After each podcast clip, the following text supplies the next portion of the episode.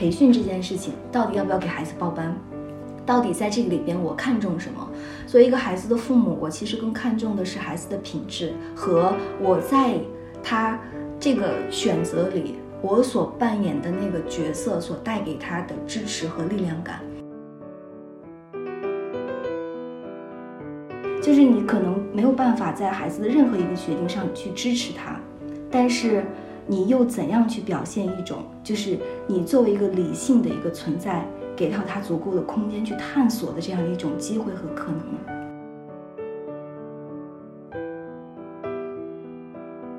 你现在收听到的是《天使在我家》这个节目。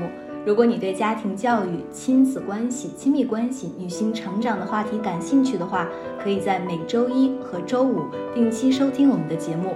我们的节目也会在公众账号“利普私塾”、喜马拉雅 FM、荔枝和小宇宙播客中同步更新。我们呢，保持一颗开放的心，期待听到不同的声音。我们了解并确认，养育是一场共创。我们希望可以和每一位精心养育的父母互动。请在我们的平台下方给我们留言吧，我们会认真聆听您的声音，并给予答复哦。Hello，大家好，欢迎收听新的一期《天使在我家》，我是 DL。Hello，大家好，我是知月。啊，我们这一期呢，想聊一下培训这件事情，尤其是对于，嗯，小孩的。嗯，对于这个孩子的培训呢，其实对我来说印象比较深刻的是什么呢？就是我自己是一个培训机构的老师，然后教呃小朋友们英语嘛。那有时候我们就在课间可能会聊到他，就是上完我的这节课，接下来要干嘛？然后通常基本上就是北京这边啊。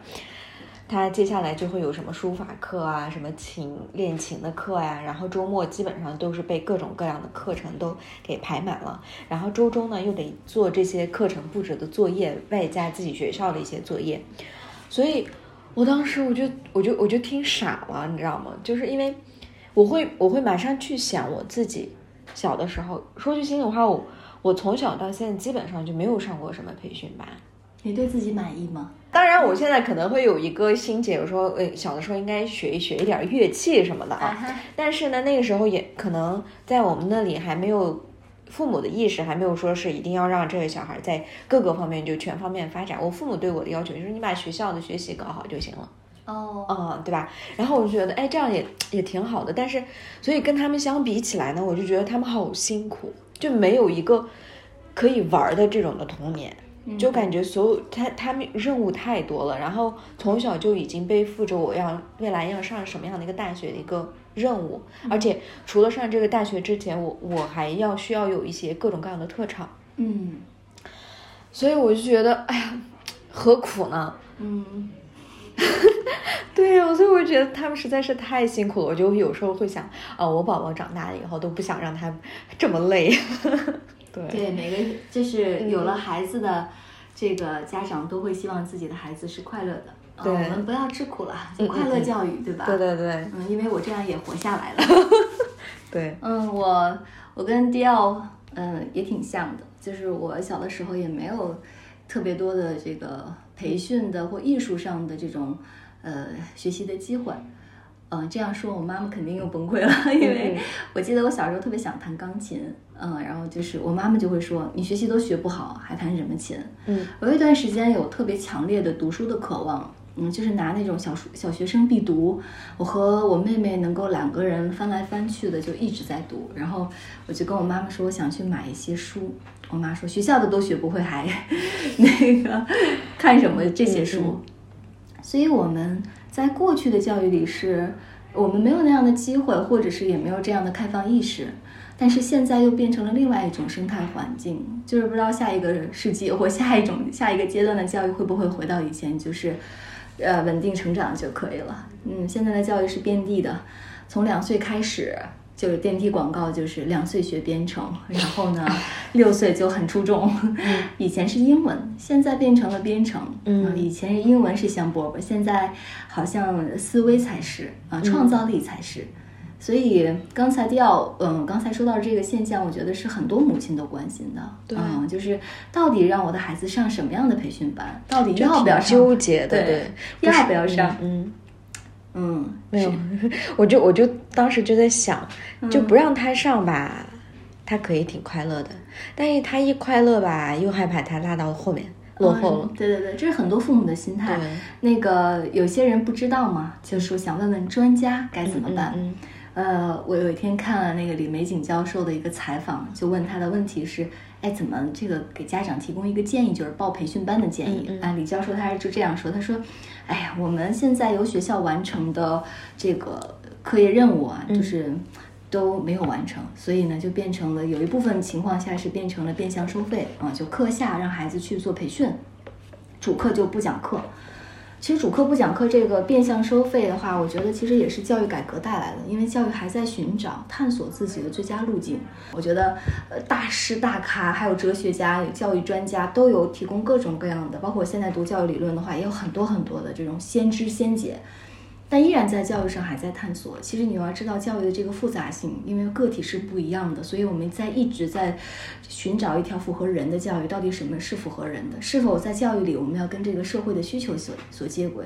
杜威在讲的时候就是说，我们在培养人的时候跟社会的这个接轨性，我们是否要为一个社会去培养一个人？啊，因为社会需求变了，你会发现学校的政策就会变相的发生一些改变。啊，社会对人的需求是创造、创意、想象力。然后呢，学校就变成了一种开花式的一种啊，让孩子们多有一些体验。那李李教授给到的一个建议，你会发现就是真的在于关于培训上是无解的。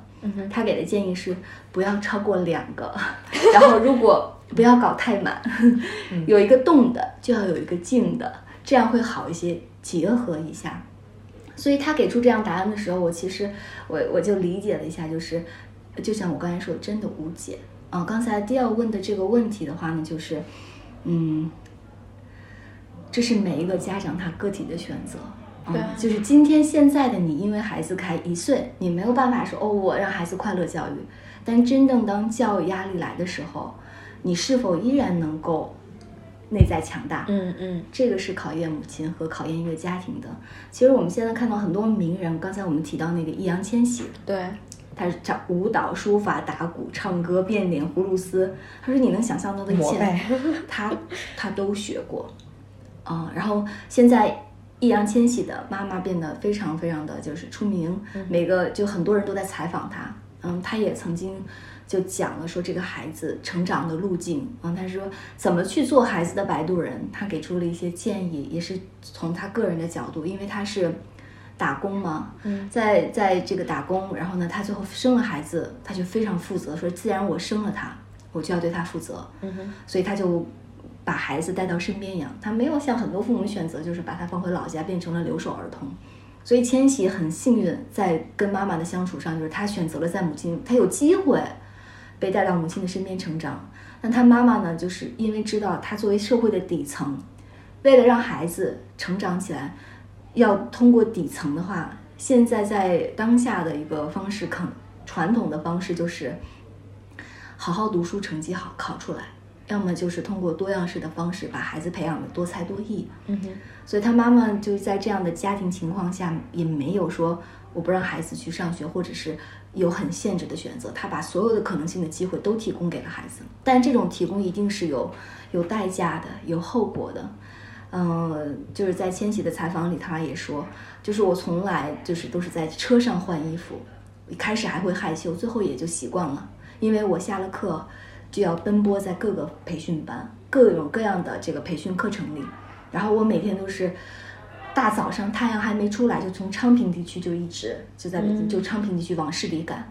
他说等星星都都满天的时候，然后我又搭着车回去。就是他的妈妈说非常非常苦。但这个孩子就是这样被培养起来了。但如果他妈妈没有这样的选择呢？他他距离他的成功可能会很遥远，就是我们社会上认为的这种成功。但你说这样的成功好吗？我们说辩证的来看。然后呢，刚才迪奥说，哎，你有没有看过易烊千玺的采访啊？他说他特别的，你刚才怎么说的？他说他反正他特别就是在采访中，对，嗯，就是他非常的成熟、沉稳，对。他会特别坦然自若的去回答这些记者的提问，对。然后呢，就是很就是在他的这个年龄里面，没有那种孩子气。对，就他被过早的嗯，成熟化了。对对对对，就是，嗯，我们都说了，家庭里会有两种孩子，有一种是巨婴式的，就是很大了还是依然是小孩模式，但是有另外一种就是，呃，拔苗助长似的，就是他在他是小孩子的时候，他早已就没有小孩子的童年和体验了，他过早的承担了父母的期望、父母的情绪、家庭的拮据的压力，为这个家庭的期待去努力。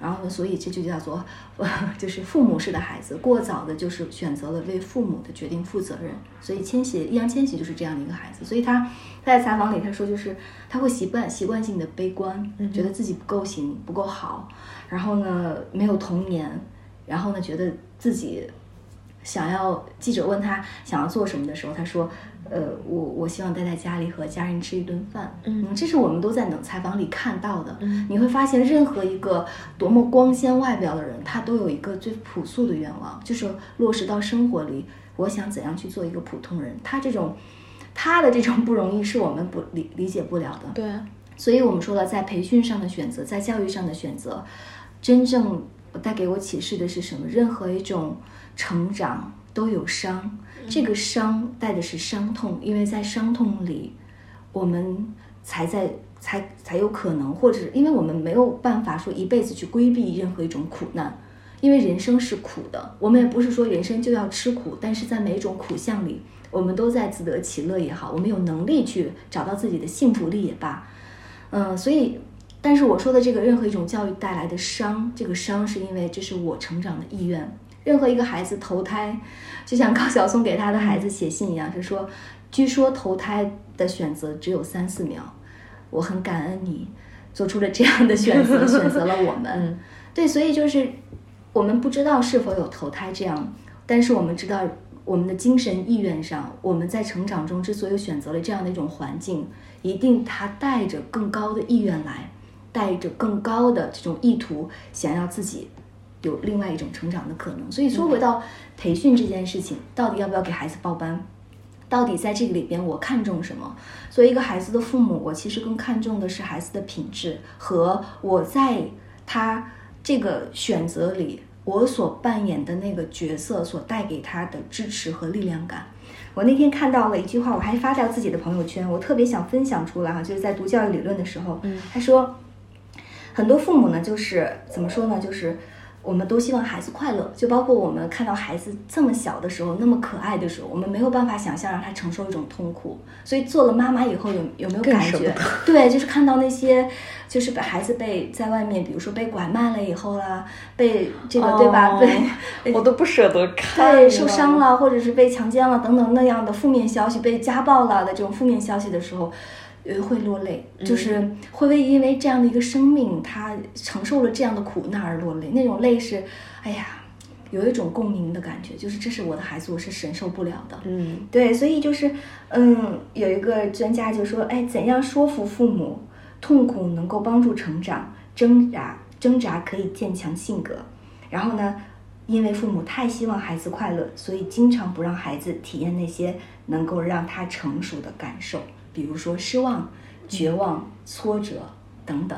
所以我们在在想要让孩子去快乐的时候，是不是我们让他没有机会去选择另外一种体验呢？嗯对，所以如果真的孩子有意愿想往这个方面发展，我们应该看到。但是于易言易烊千玺的这样的普通家庭，在过往的普通家庭来看，那是他的母亲为他做出出路的选择。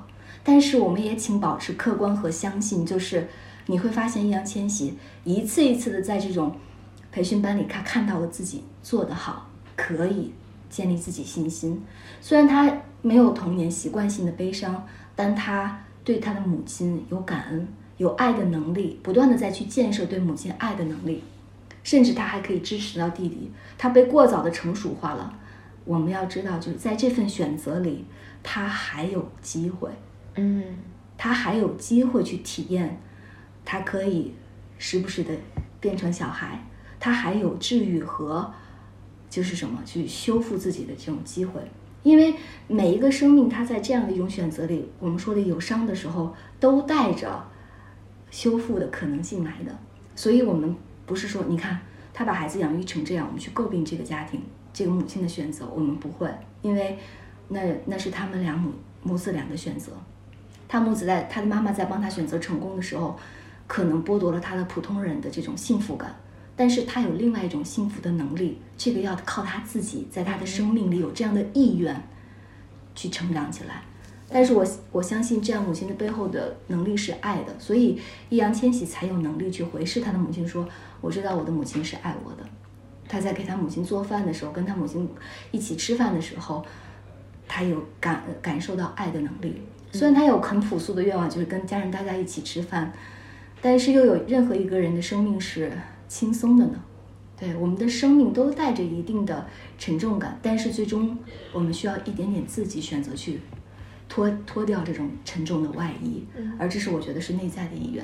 任何一个人再给你再轻松，你最初最终你的生命也不一定不一定是轻松的，因为生命不允许这样，对吧？所以回到这个培训班的时候呢，我我的自己的选选择是什么？我不会盲目，我也不会单一的希望我的孩子快乐。嗯，对。最近我的孩子，嗯，就他很喜欢跳舞，这是我的观察。他很喜欢运动，就是他的这个。就是用天赋来说吧，就是他的动感力很强，很好。他很喜欢跳，比同龄人跳的要高一些。然后呢，运动的量要大一些。很小的时候选择登山。我们经常姥姥喜欢跳舞，姥姥喜欢唱歌。然后呢，他就被带着，总喜欢哎跳一跳闹一闹，放一个音乐他就自己起舞。如果你教他，他不愿意跳，但他会自己跳。嗯，有一天偶偶然的，不知道什么原因就。看到了一个小天鹅舞蹈的视频，他非常非常喜欢小天鹅舞蹈。家里正好在在他一岁左右的时候，有人送了一套小天鹅的那种舞蹈衣，已经小一点了，但他还能穿。他穿上，摆了一个动作特别像小天鹅的那个舞蹈。然后我说，他每天都说妈妈给我放一个小天鹅的舞蹈，他会跟着学。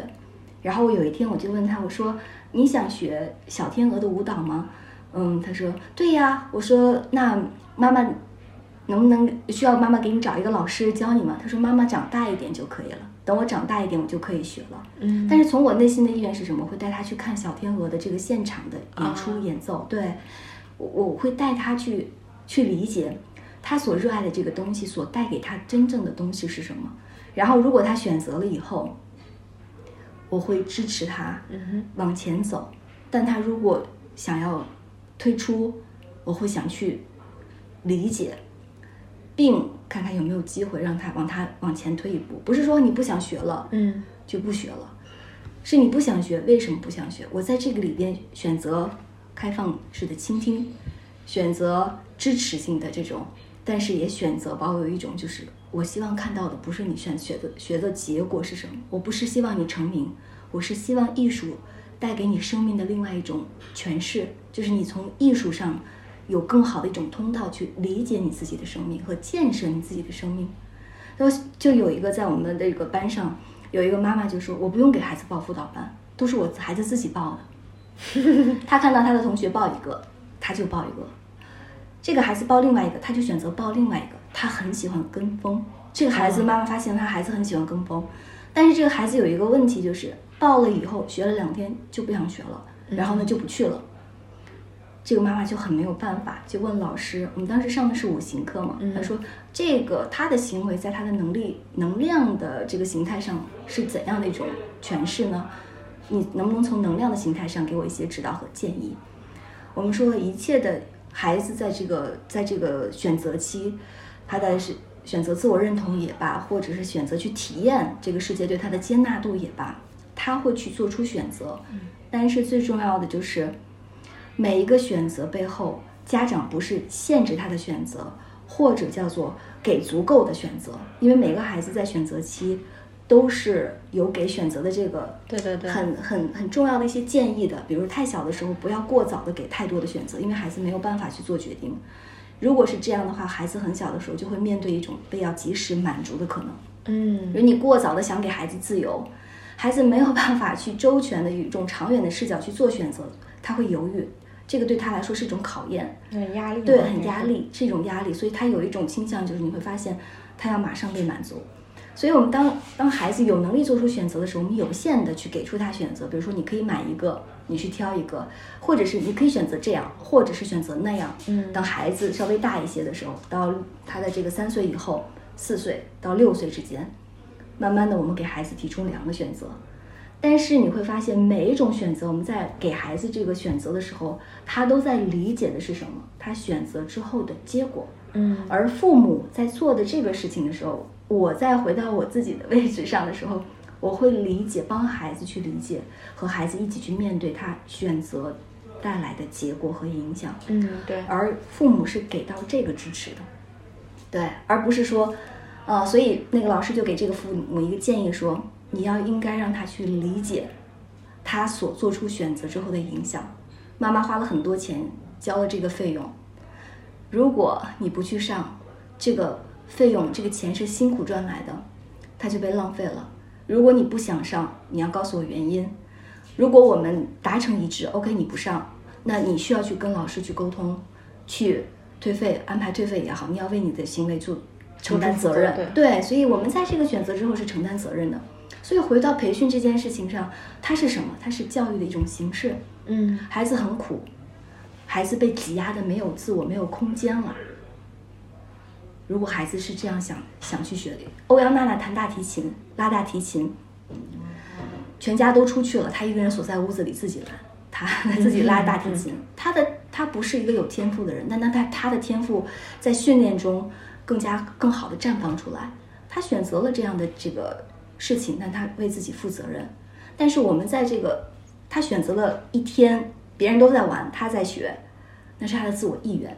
我们首先要理解，我给孩子报了十个培训班，这是他是他自我的意愿，且有他有时间、有能力、有可能去在这个里边都能够自如的去完成，或者都能自如的去安排自己的时间，那 OK。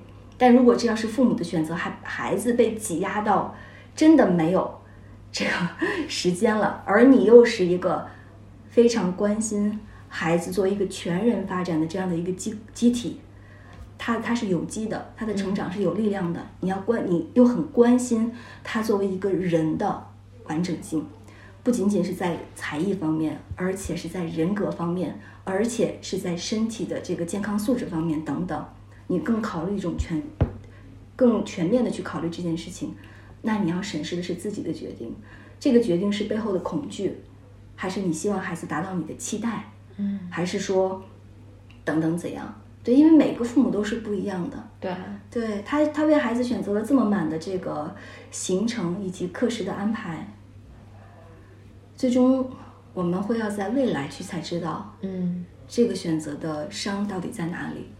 但是有了这个伤，可能是我们说的父母不是一直都是会的，他也在学习，他也在因为自己过去没有学到，想要弥补给孩子。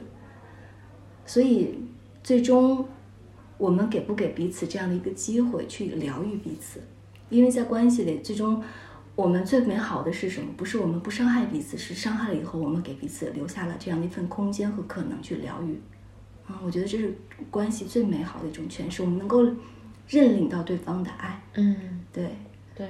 所以说，这个培训也其实是其中一种形式。它是一种家庭自我，就是家长、家长和孩子关系的一种诠释，家长内在的一种关系、自我关系一种诠释。你是因为自己伤没有，还是说因为嗯觉得压力大，同龄的孩子都在这样这样去做，还是说因为你觉得孩子必须这样才可以，他不这样就不可以了？还是说我的孩子就是这样热爱，所以我很支持他？这里边所有的东西是不一样的。对，而且每一个个体都会不一样。对对所以我，我觉得就是面对孩子培训这件事情，我觉得到最后还是要回到自己身上和孩子的这个本身。对呀、我就说嘛，就是我们刚才一直在聊的，就是父母的角色，它的意义到底在哪里？我们终究说，这个父母给孩子的支持不能是永远的，但是它又好像是一生的，因为这个东西很辩证，它也很矛盾。就是你可能没有办法在孩子的任何一个决定上去支持他，但是你又怎样去表现一种，就是你作为一个理性的一个存在，给到他足够的空间去探索的这样的一种机会和可能呢？嗯嗯，确实。所以这也是来自于父母的内心的一次自我审视吧。嗯我觉得其实就是我们每个生命哈、每一种存在，要时时刻刻保有对自我的一种审视，才能够不迷失吧。嗯，因为孩子遇到任何的痛苦，都不是希望我们去拯救他的，而是他需要空间去体验。这个空间给了，这个支持给到了，还有要保持一种智慧，一种引领。这是每一个成年人在面对自己的孩子的时候所需要的，嗯，但它距离你并不遥远，只要你平静、稳定、内在客观，对。OK，好的，非常感谢。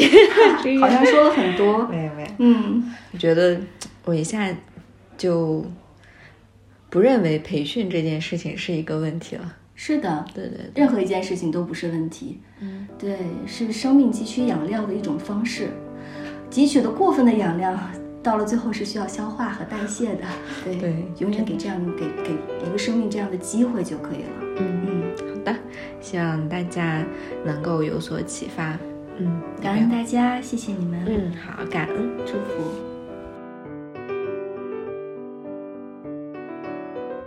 你现在收听到的是《天使在我家》这个节目。如果你对家庭教育、亲子关系、亲密关系、女性成长的话题感兴趣的话，可以在每周一和周五定期收听我们的节目。我们的节目也会在公众账号“利普私塾”、喜马拉雅 FM、荔枝和小宇宙播客中同步更新。我们呢，保持一颗开放的心，期待听到不同的声音。我们了解并确认，养育是一场共创。我们希望可以和每一位精心养育的父母互动，请在我们的平台下方给我们留言吧，我们会认真聆听您的声音并给予答复哦。